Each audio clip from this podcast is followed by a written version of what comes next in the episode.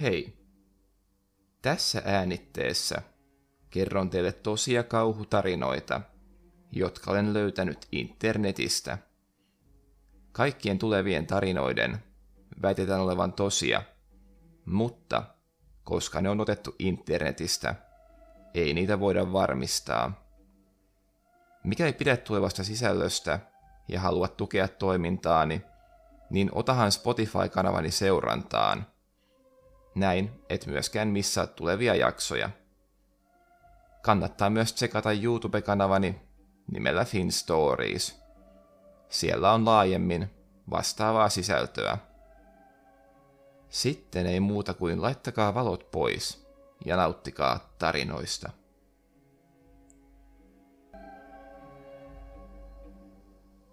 Ensimmäinen tarina. Muistan, kun meidän perheellä oli kesämökki uudessa kaupungissa. Nyt se on myynnissä hyvin vähäisen käytön takia. Se sijaitsi saaressa, jonka lähettyvillä oli muita pieniä saaria. Kävimme siellä välillä kesäisin ja olimme kerralla kaksi tai kolme yötä. Melkein aina minulla oli kaveri mukana, koska aika saattoi käydä hieman tylsäksi. Meillä oli ollut tapana käydä aina kavereiden kanssa soutuveneellä kalastamassa lähialueilla. Melkein joka kerta menimme aina samaan suuntaan meidän saaresta, koska kyseisessä suunnassa oli muutaman kilometrin päässä autiosaari, jonka ympärillä oli todella hyviä kalapaikkoja. Pyörimme aina tämän saaren vierellä virvelöimässä, ja usein tuli mukavasti kalaa kotiin vietäväksi. Olimme aina kuitenkin miettineet, että mitä kaikkea oli saaren tiheän metsän uumenissa. Myös saaren ulkomuoto ihmetytti. Se tuntui olevan ikään kuin kolmiosainen, ja pääsimme soutamaan saaren osien välistä. Eräänä päivänä, kun olimme yhden kaverin kanssa mökillä, päätimme, että menemme tutkimaan tuota kyseistä saarta, ja saimme myös idean, että jäisimme sinne yöksi. Heitimme sitten soutuveneeseen kaikkea mahdollista. Oli teltta, makuupussit, makkaraa, kahvia, olutta, kalavälineet, muutama ämpäri kaloja varten, taskulamput ja paljon muuta hieman turhaa. Kun pääsimme saareen, kaveri jäi virvelöimään ja minä menin etsimään teltalle paikkaa. Löysin heti pienen matkan päästä täydellisen paikan ja päätin, että tähän se pystytetään. Teltan paikka oli aivan keskellä saaren pimeää metsää, josta ei siis näkynyt ollenkaan merelle, joten kukaan ei voinut nähdä meitä mereltä. Menin ilmoittamaan kaverille, että paikka löytyi, mutta pysähdyin katsomaan maassa olevaa isoa kiveä. Kiven päällä oli kymmeniä muurahaisia, joista vain noin puolet olivat elossa. Jatkoin matkaa, enkä miettinyt paljoakaan kuolleita muurahaisia, vaikka tuollaista näkyä en ollut nähnyt koskaan aiemmin.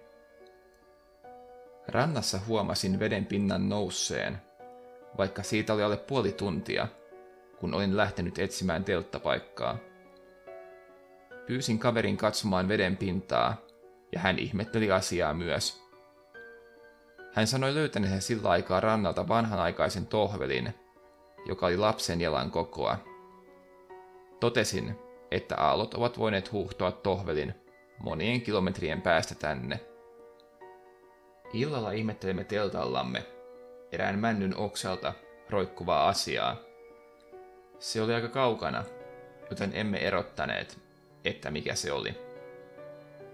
Päätimme unohtaa sen ja lähdimme kalastamaan. Ihmettelimme monen tunnin kalastuksen jälkeen, että emme ole saaneet yhtäkään kalaa, vaikka aina ennen olemme saaneet saaren ympäriltä isojakin saaliita. Myöhemmin, kun olimme jälleen teltassa ja menossa nukkumaan, niin joka puolelta tuntui polttelevan, ja kaverinikin totesi saman. Katsoin käteeni, ja siinä oli tulimuurahaisia. Ravistin kättä ja koitin nukkua, mutta poltteleva tunne muuttui kivuksi. Outoa.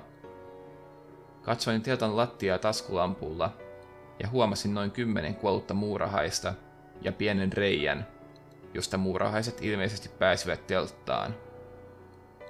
Kaveri tukki reijän filterillä. Näistä hyönteisistä ja oudoista kivuista johtuneen unettomuuden vuoksi valvoemme. Myöhemmin, kaverin ollessa ulkona tupakalla, kuulin hänen kävelevän johonkin. Menin ulos katsomaan, mihin hän oli menossa, kunnes yhtäkkiä kuului ääni. Tuossa puussa on hirttoköysi. Silloin juoksin itsekin katsomaan ja totesin saman. Kauhistuimme, ja kun tulimme teltan luokse takaisin, niin maassa oli jonkinlainen kaulakoru, jota emme aiemmin olleet huomanneet. Silloin päätimme, että nyt riittää. Pakkasimme tavarat ja teltan, ja kun pääsimme rantaan, näimme veden pinnan nousevan, ja merellä oli myrskyä. Tällä kertaa vesi oli noussut niin paljon, että se oli peittänyt rannan. Tässä vaiheessa olimme varmoja, että joku halusi meidät pois saarelta. Sitten kauhistuimme, kun huomasimme veneemme olevan noin viiden metrin päässä rannasta, yksin ajelehtimassa. Juoksimme veneen kiinni ja lähdimme soutamaan nopeasti pois. Kun olimme noin 50 metrin päässä saaresta, katsoin takaisin saareen ja uskoin näkeväni kalliolla naisen ja lapsen heiluttamassa meille. Kun olimme päässeet takaisin mökkiimme, totesimme, että karmivammassa paikassa ei olla kyllä käyty.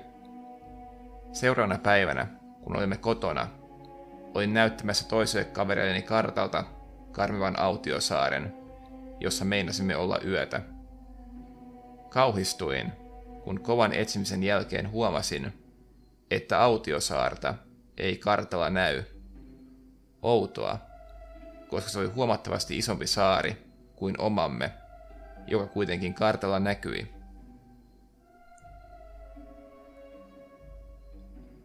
Toinen tarina. Kertoja on 1951 syntynyt nainen. Olin 13-vuotias, kun eräänä syysiltana olin palaamassa kotiin tyttökaverini luota. Ajankohta taisi olla syyskuu, eikä ilta ollut kovinkaan myöhäinen, sillä valoa oli vielä sen verran, että olisin nähnyt vaikka lukea. Asuimme kirkon kylässä, mutta kotini välittömässä läheisyydessä ei ollut katuvaloja. Astelin siis hämärässä kotiin. Mieleni oli huoleton, ja muistelin mitä kaikki olimmekaan Marion kanssa jutelleet. Kaikkialla oli hiljaista. Ihmiset olivat linnoittautuneet televisioidensa ääreen, sillä ikkunat siellä täällä loistivat kylmää sineää. Indikon sinisellä taivaalla tuikki jo muutamia tähtiä. Iltakasteinen jasminipensas tuoksui. Käännyin tieltä kotipihaani, hiekan rahissessa tennistossujeni alla. Nostin katseeni kohti ulkoovea, ja samalla näkökentässäni häilähti jotakin outoa. Se jokin sai adrenaliinin virtaamaan suonissani ja sydämeni hakkaamaan kuin viimeistä päivää. Talomme nurkalla seisoi vaalealta patsasta muistuttava, aikuisen ihmisen näköinen olento, joka ikään kuin tuijotti minua, vaikka sen kasvojen kohta oli tyhjä. Jähmetyin paikoilleni ja katsoin sitä takaisin.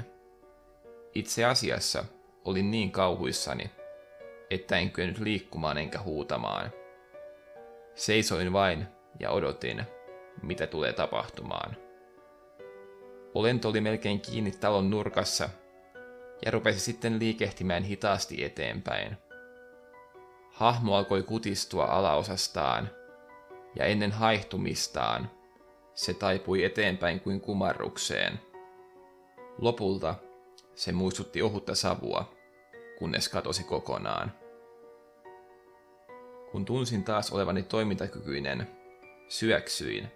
Ei, minä lensin portaat ylös hakkaamaan ovea, että joku tulisi nopeasti avaamaan. Äitini ilmestyi unisena oviaukkoon, ja ryntäsin suurin piirtein hänen ylitseen sisälle. Kukaan perheestämme ei ollut kokenut vastaavaa, eivätkä he osannut suhtautua asiaan vakavasti. Luulen, että silloin näin oikean kummituksen.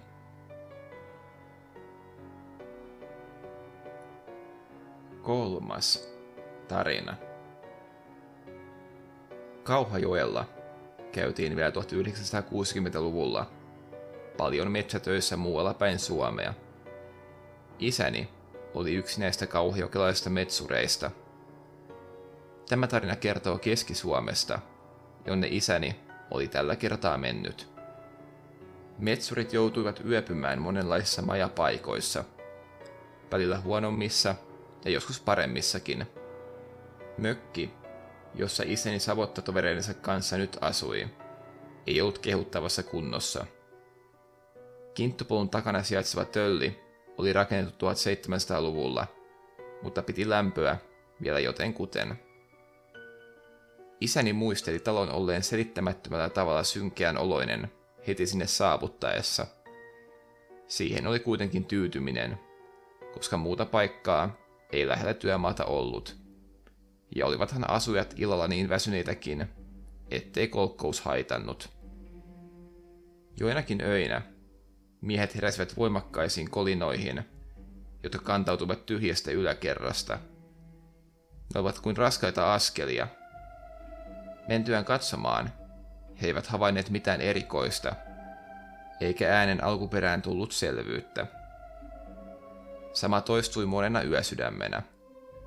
Toiset nukkuvat niin sikeästi, ettei mikään häirinyt heitä, mutta herkkäunisemmat valvovat ihmetellen melskien aiheuttajaa. Vähitellen asukkaat hupenivat kuka minnekin niin, että jäljellä oli enää isäni ja muuan toinen mies. Eräänä yönä isä heräsi johonkin poikkeukselliseen. Askeleet nimittäin alkoivat laskeutua alas portaita. Alakerran säppiin laitettu ovi rämähti auki. Nyt isäni oli täysin hereillä, kaikki aisit valppaina – ja näki, kun sisään astui tumma hahmo. Tuvan lämmön sijaan tuntui hyytävän kylmä viima. Koleus täytti koko tilan. Isä tutkiskeli hahmoa, joka kulki hiljaa, kiinnittämättä mihinkään huomiotaan. Olento oli vanhahko, tummiin vaatteisiin pukeutunut nainen, joka liikkui ympäri tupaa kunnes palasi takaisin ovelle haihtuen näkyvistä. Oven säppi jäi auki. Toinen mies ei ollut herännyt lainkaan, eikä aamulla oikein uskonut isän kertomusta heidän yövieraastaan. Hän lupasi kuitenkin olla valveilla seuraavana yönä, voidakseen todistaa, jos sama toistuisi. Keskiyöllä miehet totesivat ovisäpin olevan kiinni ja ryhtyivät odottelemaan. Jälleen askeleet alkoivat kuulua portaista. Ovi aukeni vauhdilla ja musta hahmo ilmestyi esiin. Haamu kuljeskeli niin kuin edellisenäkin yönä, kadoten samaa reittiä. Omituista oli, että isän asuinkaveri näki ainoastaan sen, että ovi tempaistiin auki ja hän tunsi myös kylmän ilmavirran puhaltavan huoneessa, mutta kummituksen näki vain isä. Savotta loppui aikanaan, ja kämppä oli jäämässä tyhjilleen. Postia ja palkkarohja korpeen kuljettanut mies kysyi rohkealta kaksikolta, minkälainen kortteeri oli ollut. Samaan syssyyn hän kertoi, että mökissä oli isovihan aikana surmattu nainen, ja siitä lähtien siellä on kummitellut, eikä kukaan ollut pystynyt asumaan siinä pidempään. Se oli helppo uskoa.